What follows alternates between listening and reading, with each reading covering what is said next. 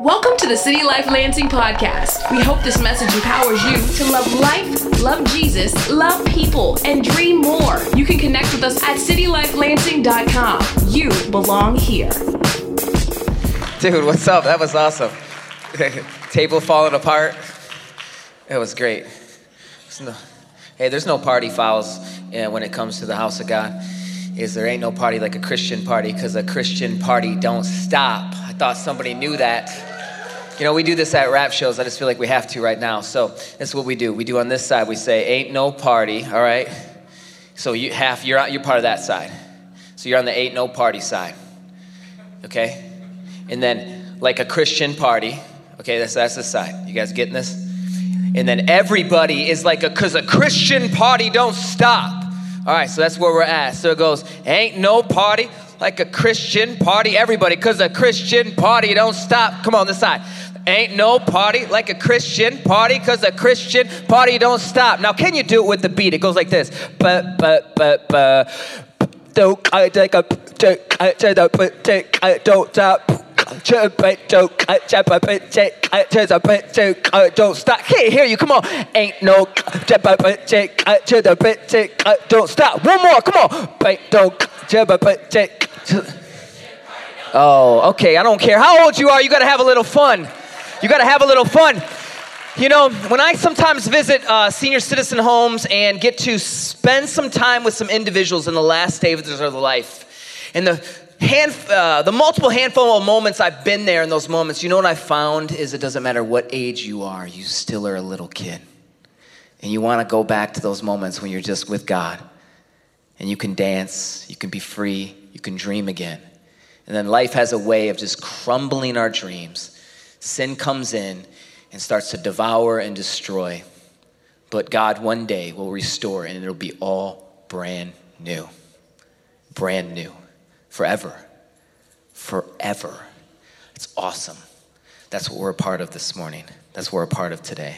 So, welcome for being here. If it's your first time here, we often say hashtag everyone, you belong here. And what that means is no matter what your background is, where you came from, where you're going, that we believe that the message of Jesus is acceptance and love right where you're at, and that He loves you too much, and He'll do all the work to change you through His grace and through His power and through His Holy Spirit. And if you could just see Him for all He's worth today, I think what will happen is you'll just naturally let go of some junk. And you'll say, Mama didn't raise no punk. I'm going to stand up for Jesus. Okay, we're going to look at Daniel today.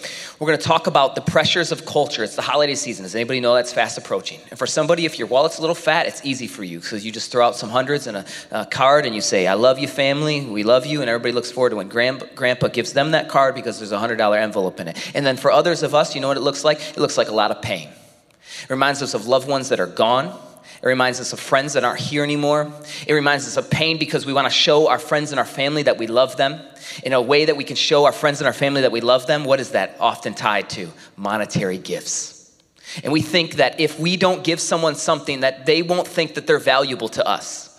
And so we feel this pressure and this constant frustration because we want to give people more than what we can. We want to show people they're important.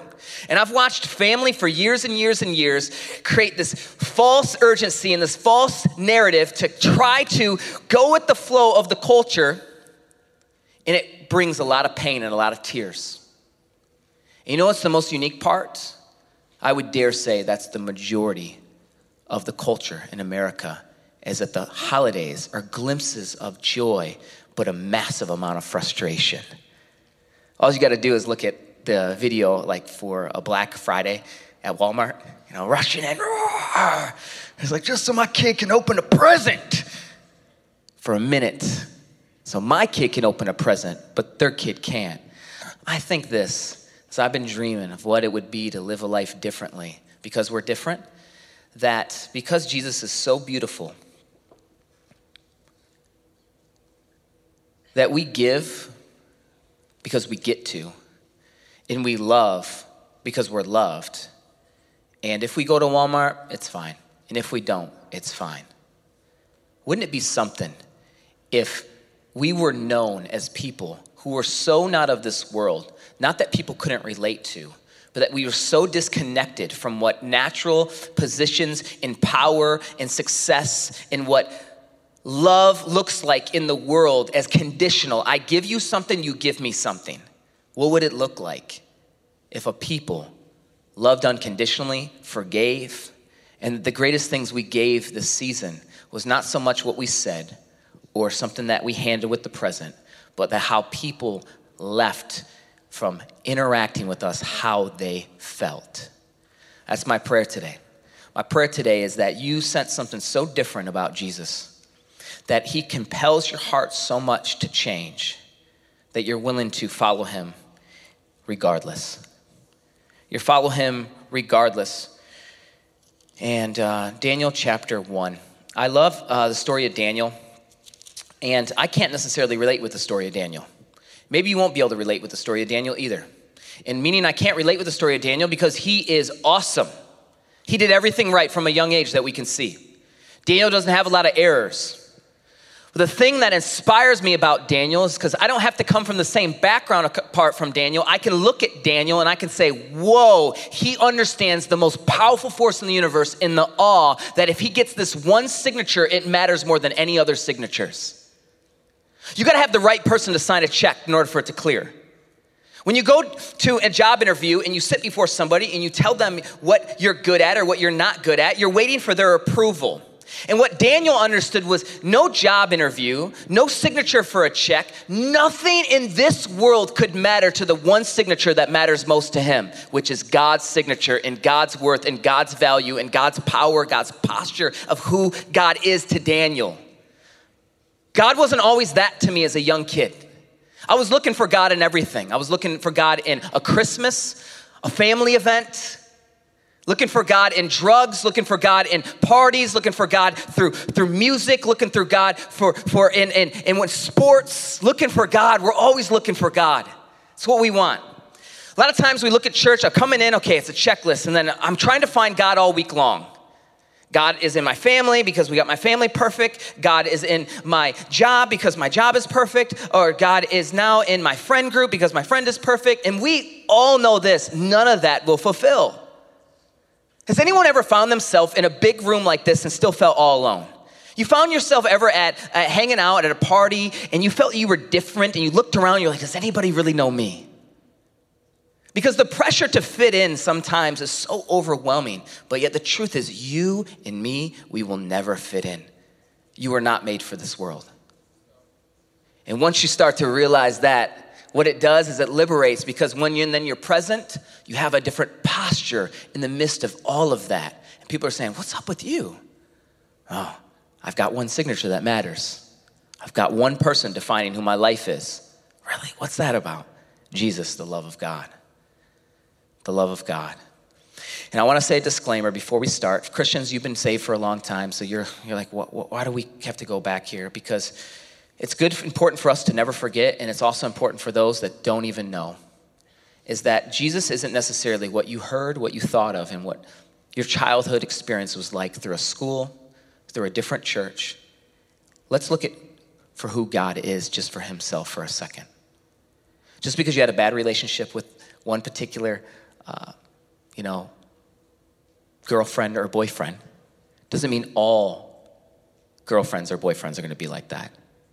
Just because one teacher was bad doesn't mean all teachers are bad. I think we have to pull back and say, I'm accountable for who really God is myself. Like, I'm accountable. I got to strip it off. I got to stop before the king and I got to say, Whoa, I'm going to give some attention to Jesus. And I know the tendency for me is to not put the things of eternal importance at the forefront of my list, it takes me to prune. And I was driving in this morning and we saw all the leaves in the grass, and I was thinking, this is so like God. If you just embrace the season you're in, it's hard because I still want summer. Does anybody else want summer? I still want summer. And there's leaves everywhere, but the truth is, we are in a season of change.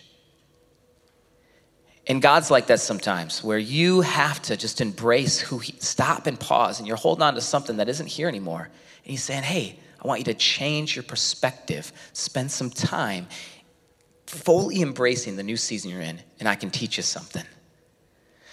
There's a quote that says, The student or the teacher presents itself when the student is ready to learn. And the essence of that is this the teacher was there the whole time, the student wasn't ready. But when the student is ready to learn, the teacher is right there. God has been there the whole time. And we're saying, Where is God? Where is God? But when we posture our hearts and fall down, what happens is now God just is right there. And you're like, What? This is awesome. So I want to invite you in that today. Daniel chapter 1, verse 3. I love you guys so close. This is amazing. I love that they put that up so it forces us to sit a little closer. Some of us, we want to hide. I get it. Who doesn't want to hide? But this is good. This is good. Look at your neighbor. Come on, this is good. Look at people around. This is good. Heaven's gonna be awesome. We're gonna hang out. We're gonna run. We're gonna dance. We're gonna have fun. We're gonna be all different backgrounds. You're gonna go to one person's house, have one type of food, another person's house, another type of food, because here's why we know that to be true. This place now is all a reflection of what we will do forever. God created here. So, though it's tainted and contaminated with the distortion of sin, that's why we feel the fallen pressures and the guilt and the hurts. But one day that'll be gone. Daniel 1, verse 3. Then the king commanded ooh, his chief eunuch, to bring some of the people of Israel, both of royal family and of nobility. Youths without blemish, of good appearance, and skillful in all wisdom endowed with knowledge, understanding, learning, and competent to stand in the king's palace and to teach them the literature and the language of the Chaldeans. Here's the back, backdrop of what's going on. God's people have disobeyed God so many times that he pronounces, You guys will face punishment for your sin, and there's going to be some changes. In fact, you will be held captive upon, from your own will. Now, when you're taken captive, it's not an exciting experience. That's, that's fair to say. I think we could all realize that. If someone came in here right now trying to take you captive, we wouldn't be excited. I mean, right? We'd find out who's, who's packing right now within two seconds. We find out who's packing right now. I mean, somebody comes in trying to take captive. But God has orchestrated of what is actually taking place here because that is how serious sin is. We have to understand the gravity of sin this morning. We're going to hear the message of love. We hear the message of love, but we have to pause and understand the gravity of sin. Sin has been the thing that has separated us from God forever. Sin has been the thing that has pronounced God's judgment at times because He's not trying to judge us so we're separated forever. He's trying to actually put things in place to get us back home. If we had a life that was perfect, I'm convinced we wouldn't come back and turn to God. I'm convinced of that. I'm convinced that if our life was amazing every second, you had billions and billions of dollars, we would not turn to God. We would think we are God. And we're going to see that with King Nebuchadnezzar as well here in these chapters. The king assigned them a daily, daily portion of food, and the king ate, and of the wine that he drank. They were to be educated for three years, and at the end of that time, they were to stand before the king, and among these were Daniel, Hananiah, Mishael, and Azariah of the tribe of Judah. And the chief of the eunuchs, when you see the word eunuch, and here's what this means sexuality has been altered and castrated. These individuals are not a threat in that particular area because that's how they're invited to be into the king's closest corridors to be a eunuch. So when you see that word like eunuch, you got to stop and say, whoo, that is a very serious thing. I'm not signing up for that. I don't think anybody's signing up for that. Nobody. Nobody. And gospel's so beautiful because we even get to see that he will restore even the incompletion of a eunuch. You imagine that type of liberation and that journey and that longing? So, this is the type of individuals that are present close to the king. He sends one of them out to go find individuals, and among these were Dana, Daniel, Hananiah, Mishael, and Azariah of the tribe of Judah. And the chief of the eunuchs gave them their names. Daniel, he called Belteshazzar. Hananiah, he called Shadrach. Okay, you probably heard of a couple of these names. Mishael, he called Meshach. And Azariah, he called Abednego. Meshach, Shadrach, and Abednego in the fiery furnace. This is where this comes from. Now, Daniel, you know what Daniel means? It means God is my judge.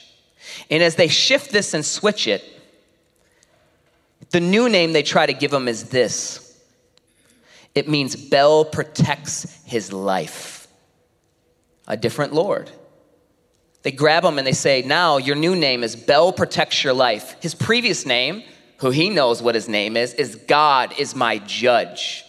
Daniel's completely different. Completely different. Daniel doesn't embrace the new name that he has been given. Daniel continues to embrace the narrative that's on his life, which is that he has been set apart for greatness and set apart for good and only for God alone. So now we see with all this pressure, Daniel's very young. I like picking up the story of Daniel because um, early on because the story of Daniel eventually climax and you see uh, he's being used as a prophet of God, interpreting dreams about end times. So a lot of times we want to talk about what's going to happen at the end of the world, but there's also a deeper narrative of the gospel, the good news through Daniel present in how he's responding as a character to the culture around him. The culture around him. A culture which, as a young person, as we're reading about Daniel right here, he's in his teenage years. Teenage years. Come on, what do we say in our culture in your teenage years? Oh, they're just the teenagers, they're gonna mess up. You heard that? Think back to your teenage years. Did you mess up? Teenage years. Daniel, right here, is in his teenage years. So this is pretty serious. Daniel in his teenage years is gonna stop and pause and honor God. We think about Daniel when we think about him in the lion's den. If you're not familiar with that story, what happens is he get framed because people are so jealous of him because his God is so good and he's being used in such a powerful way that they frame him and put him in the lion's den because he won't bow to the false gods of that day. And the king is so perplexed by Daniel going there because he loves him and he knows that this person has some power and I don't want to be the person to condemn him. But there was a law in place. If there was bound to any other gods, they'd be put in. And so Daniel's in the lion's den, but Daniel's God shows up. Our God here today shows up with an angel and protects him. But that happened all the way at the end when he was in his 80s, some say. So in his 80s, I would dare say he'd seen God show up so many times in his life that he knew God was real and so powerful that he could trust him again. And why it's so cool to pick it up way back here is because he's young and he's a teenager.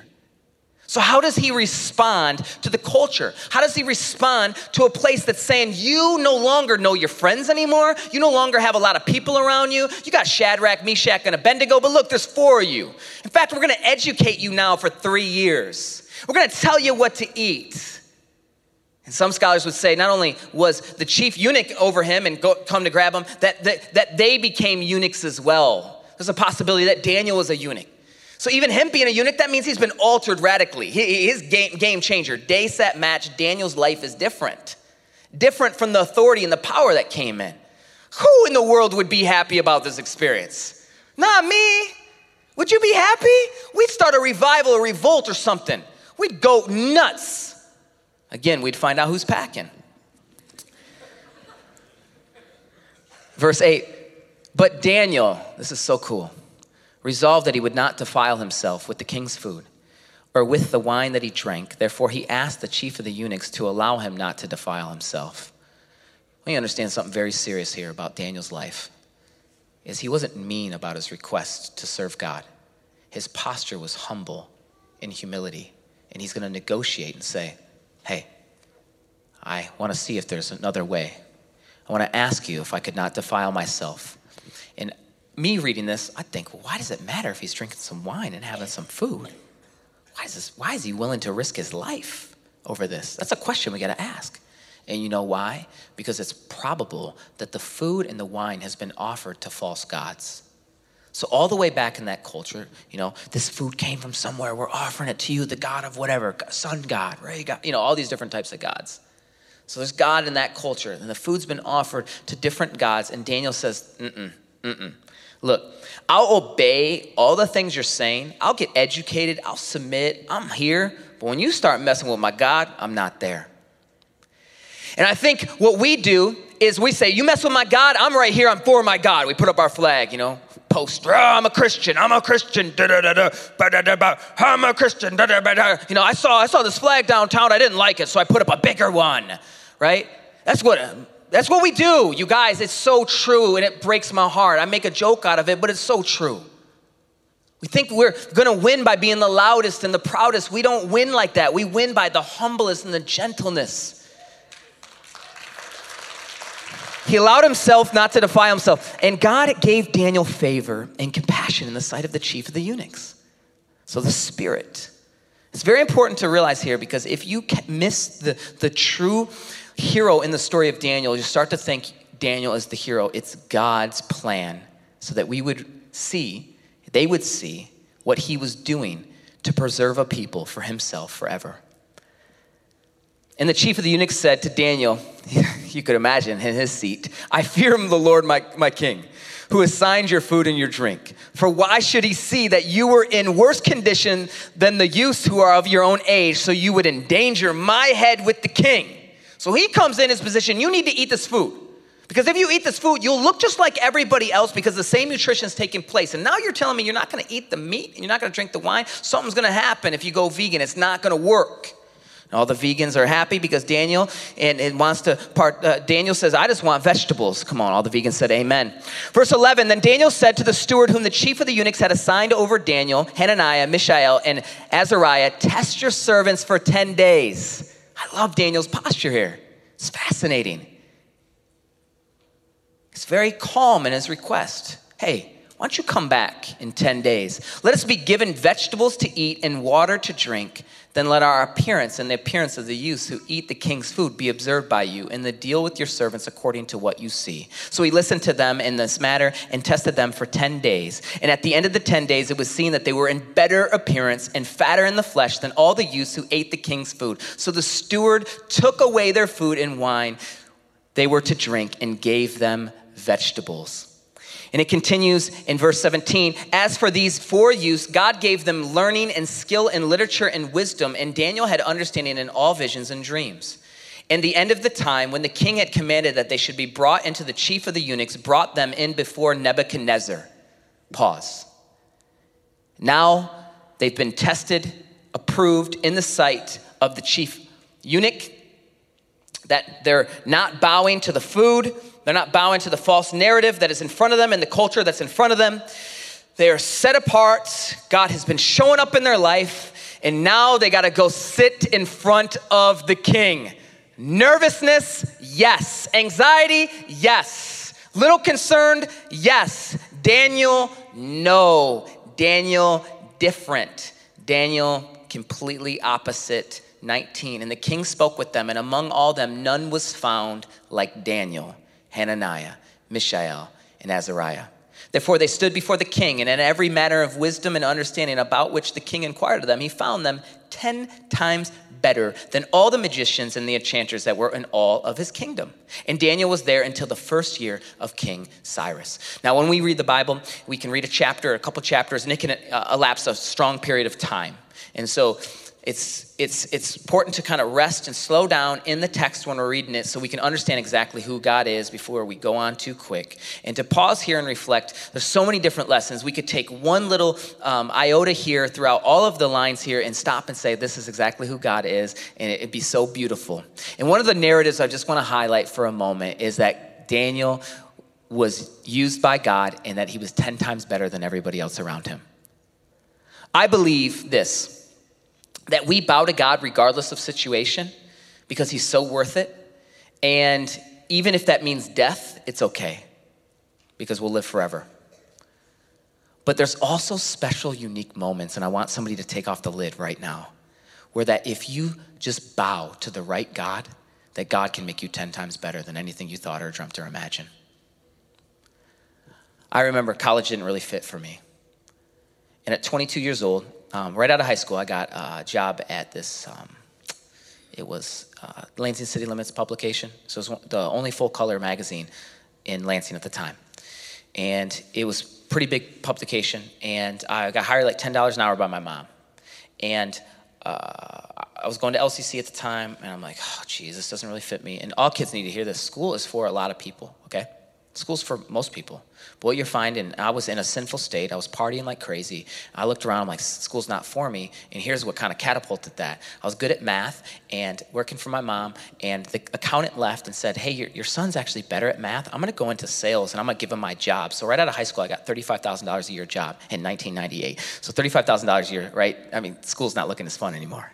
So I leave, but I'm partying like crazy. So I'm totally immersed in the culture. I'm sinning like on a, on a high, high level. I'm feeling anxiety on a high, high level, high, high level. And finally, at 22 years old, I remember radically repenting, coming to God, seeing Him for who He is. It didn't matter what anybody thought anymore. I realized, okay, I'm not gonna fit into this world anymore.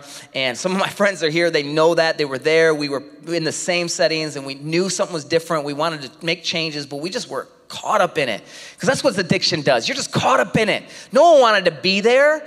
You're in addiction today, you don't want to be there. But I believe this that God can do something 10 times better if you just bow and change differently. And here's what He did in me. I remember I was uh, walking at church and someone walked up and said, I believe that God is going to allow you to know the Bible in one year as if somebody knew it in 10 years. And it was so cool because one year later, I was given this sermon in this class. It was a seven minute sermon. I was given on 2 Timothy chapter 2, verse 3. How we're soldiers for Christ and how we do not get entangled in civilian affairs and we endure hardship as a good soldier, aiming to please the one who's enlisted us. And I was saying that, and we got to be urgent and love people. This person came up to me and said, You know what? It's as if you knew the Bible for 10 years.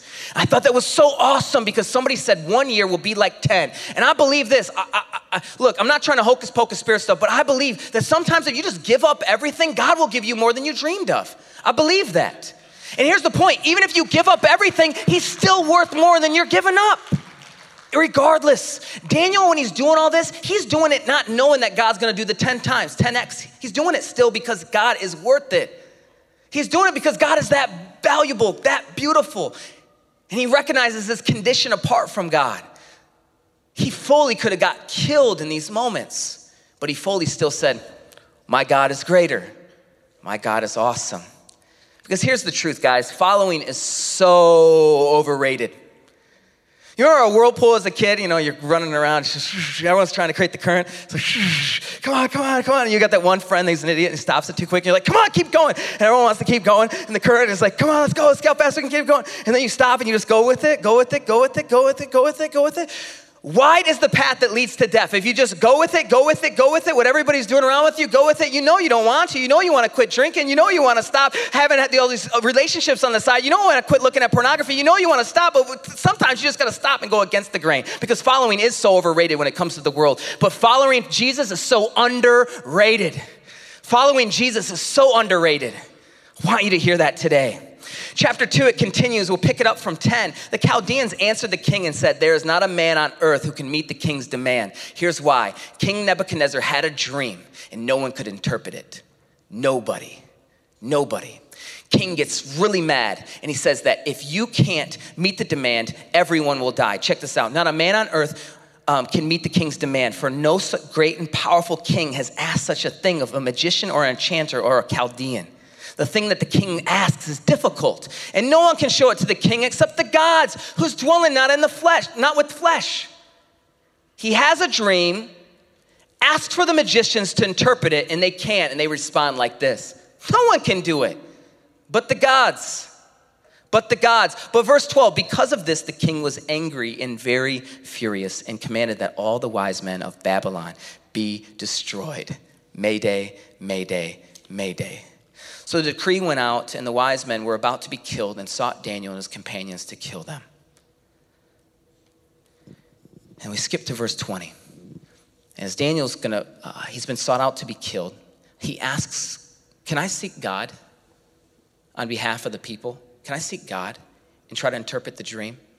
And maybe he would spare everyone's life. So Daniel answered him and said, Blessed be the name of God forever and ever. And he goes to his friends to whom belong wisdom and might. His changes times and seasons. He removes kings and sets up kings. He gives wisdom to the wise and knowledge to those who have understanding. He reveals deep and hidden things. He knows what is in the darkness and the light that dwells with him. To you, O God of my fathers, I give thanks and praise, for you have given me wisdom and might, and have known to me what you have asked for, for you have made, for you have made known to us for the king's matters. Verse 46, then King Nebuchadnezzar, after Daniel goes in, so Daniel goes in, and interprets the dream. King Nebuchadnezzar is, is blown away because no one else could solve it. And here's how his response is Then the king Nebuchadnezzar fell upon his face and paid homage to Daniel and commanded that an offering and incense be offered up to him. The king answered and said to Daniel, Truly, your God is the God of gods and the Lord of lords and the revealer of mysteries, for have been able to reveal this mystery. King Nebuchadnezzar is now bowing before Daniel and honoring Daniel's God because Daniel didn't bow to his God, and now the roles have reversed in just a moment because Daniel said, I'm not going to bow to the culture and I'm going to go seek God. And there's a lesson there. There's a lesson as Daniel was confronted with losing his life, what did he do? He retreated into the presence of God. Who here has something they need God to give an answer for? I remember driving in this morning, wanting God to give me an answer about something. And I remember wanting to text some of my friends and be like, hey, pray about this and just tell me what you think. And I was hoping that they would get the answer for God for me. I would, because it eliminates some time. God is so involved in your life that He really actually wants to give you the answer for your life. He wants to show up in your particular setting. He wants to impact you in a powerful way through His Word. He wants to teach you things through His Word. And there's nothing anybody else can do to make you a disciple. God makes you a disciple by His grace, and you respond and you step up. You say, I'm here, I am, Lord, send me. You see Him for who He is, and you start to change and adjust some things in your life. I wish I could just sit up here and tell you everything you wanted to hear, but itching ears will lead you to a bad place. And why would I wish that? Because it's my flesh, right? My flesh says, just tell you what you want to hear. You'll be happy. Go home and, ah, Christmas, kind of like Christmas. Open up gifts. How much is on the credit card, Mom? Dad, Grandma? What's, what are we doing? Why are we losing our house? What's going on here? Why? Because we started to let the culture come in. We have one signature that's more important than anything. And Daniel recognized his power was not from the fact that he looked really cool. His power was not from he's a youth and he's adventurous or he's educated and that God showed up to him for the one time, so he's going to show up again. His power was in the fact that he recognized that there was somebody who knew everything. So he took time to go to the one who knew everything.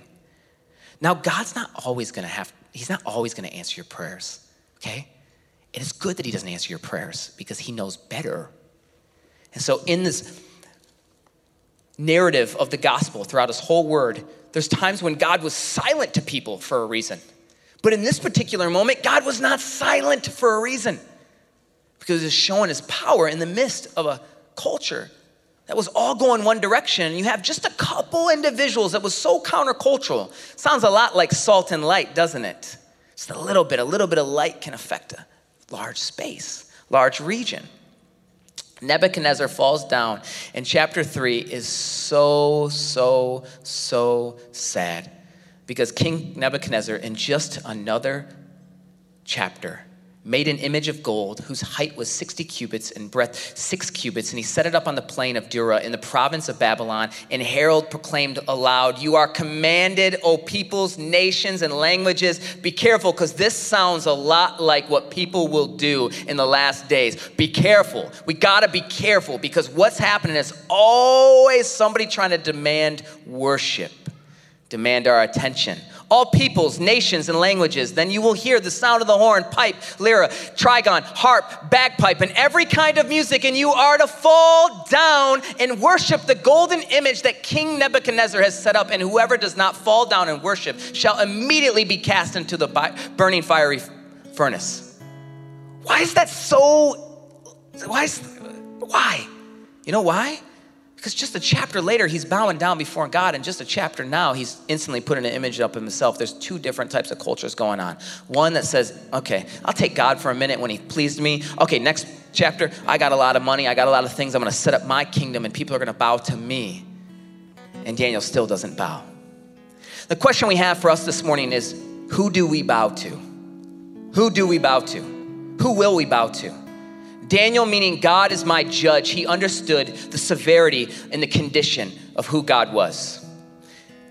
Matthew 7 13 through 14, it says, Enter by the narrow gate, for the gate is wide and the way is easy that leads to destruction. And for those that enter by it are many. R.C. Sproul's in his commentary, he says that we would be doing people a disservice if we always told them it was really easy and it wouldn't be hard. You want to be a professional athlete, you're going to work out. You want to move up the military ranks, it's going to be hard. You want to get a job at GM, you're you're gonna work a lot of hours. It's just true. It's true. You wanna love Jesus? Not everybody will do it. You wanna be known by God? Sometimes you'll be laughed at as a fool.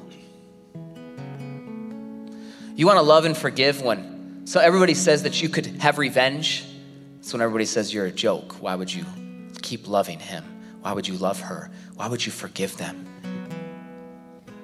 There's no marriage that's ever stayed together that there wasn't a massive amount of forgiveness. Typically, the marriages that are breaking is because at some point there became something too large that we can't forgive.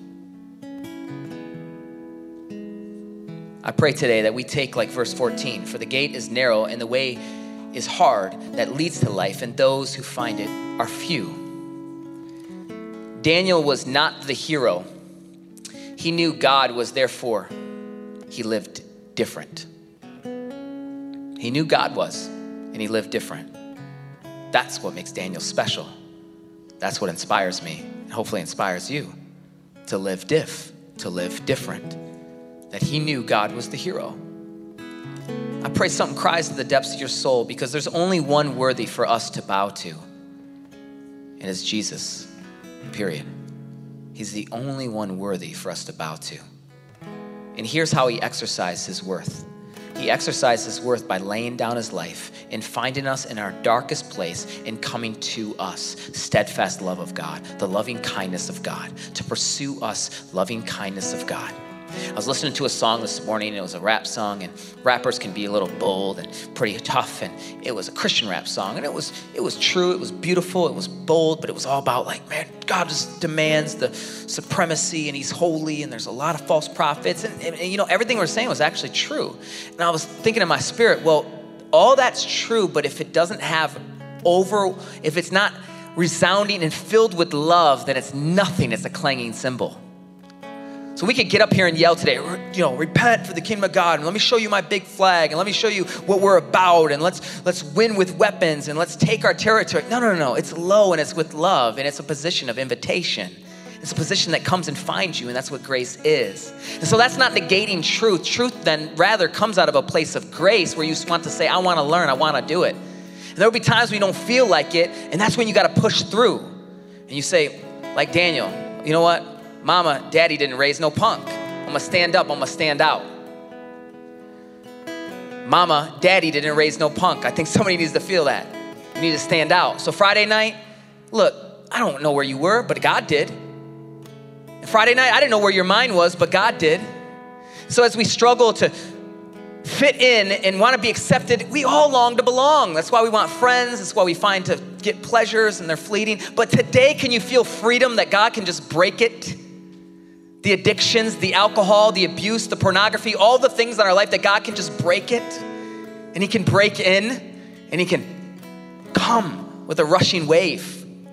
Power.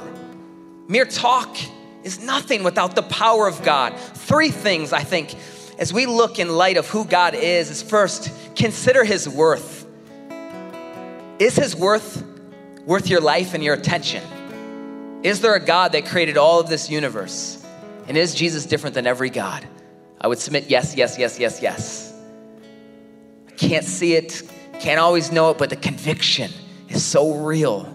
The experience is so overwhelming. And His Word is so alive, it's transforming me day and day and day and day. I can't do anything. I can run, but I can't hide. I can run, but I can't hide. You ever felt like that? Why me? Why am I getting in trouble? Why God want to change me? He's not want to change my friends. They look like they're flourishing. Why am I struggling? Maybe God's trying to get your attention. God's trying to change you because you're different. God's got to change you. Second thing would be your condition in light of His worth. Your condition, sin separates you. And the condition is very serious and it causes God's judgment. So much so that He even allowed this to happen. He allowed people to be castrated, He allowed people to be captive into exile. He allowed His people to go through suffering because He's trying to bring His people back home. So, punishment isn't necessarily a bad thing at times. You can tell the kids that haven't been punished. You can tell the athletes that haven't ran the sprints. And you can tell who is uh, the boss's son.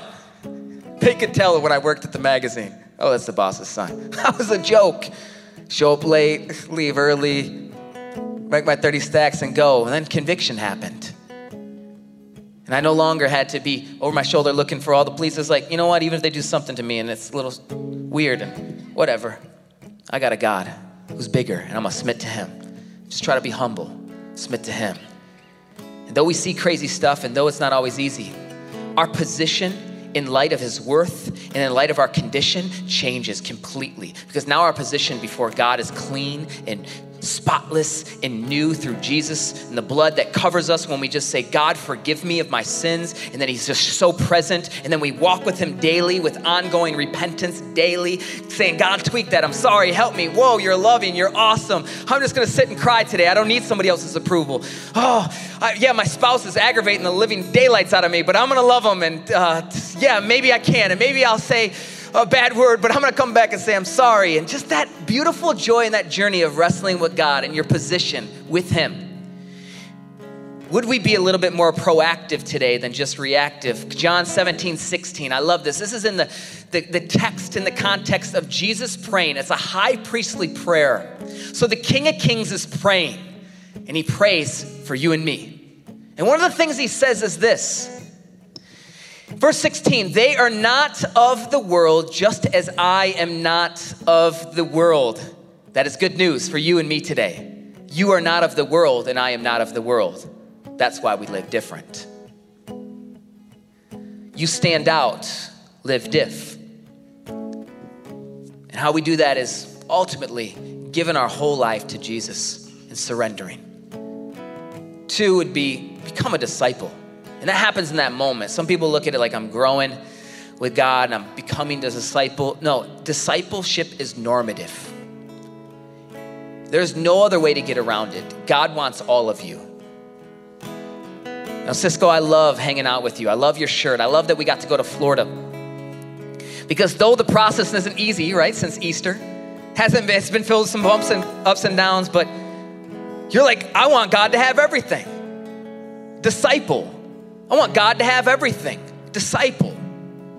I want to be with God daily. Disciple. I want to be discipled. I want to be a disciple. I want to follow really well the new things. I want to follow those that are following Christ because God is my judge and He's awesome.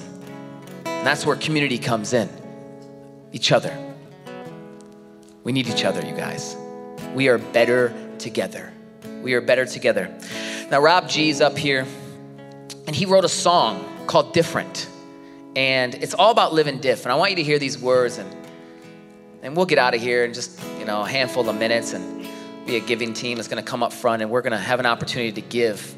And one of the opportunities to give, I love it because our worship doesn't look like eating king's food, it looks like eating um, and drinking wine. You know what our worship looks like today, where we spend our money? For real. And we don't have to give, we wanna give.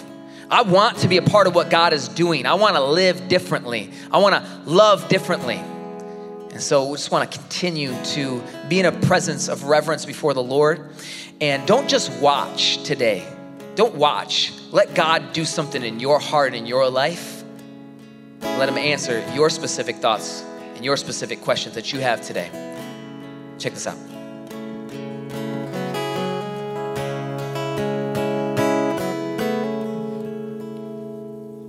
I'm not alive to be status quo.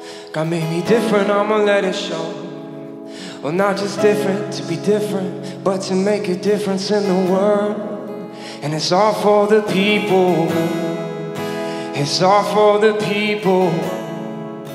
And every kind of people. Because God loves the people, the rich and poor people, the black and white people, and everything in between, even in all our difference, that makes us you and me.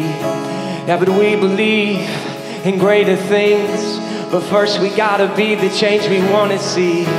In a cold world, it's time to rise like a fire in the night, to be salt and light on the narrow path that leads to life. You're calling us to live, live, live, live different, give give, give, give different. Love, love, love, love different. Be different so we can make a difference. Yeah. Live, live, live, live different. Give, give, give, give different. Love, love, love, love different. Be different. So we can make a difference. it's not to stand, not, not just to be loud.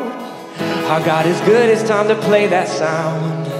Jesus is different, that's why we're different. His life was given for us, cause much has been given, so live, live, live, live different. Give, give, give, give different. Love, love, love, love different. Be different so we can make a difference. Live, live, live, live different.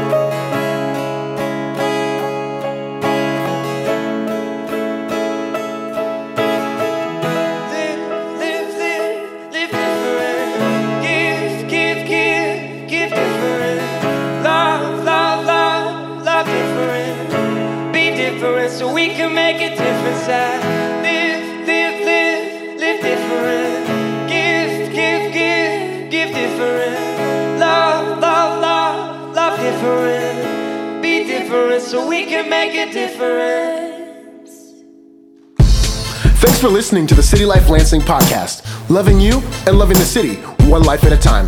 For more information, messages, and to partner financially, go to citylifelansing.com. You belong here.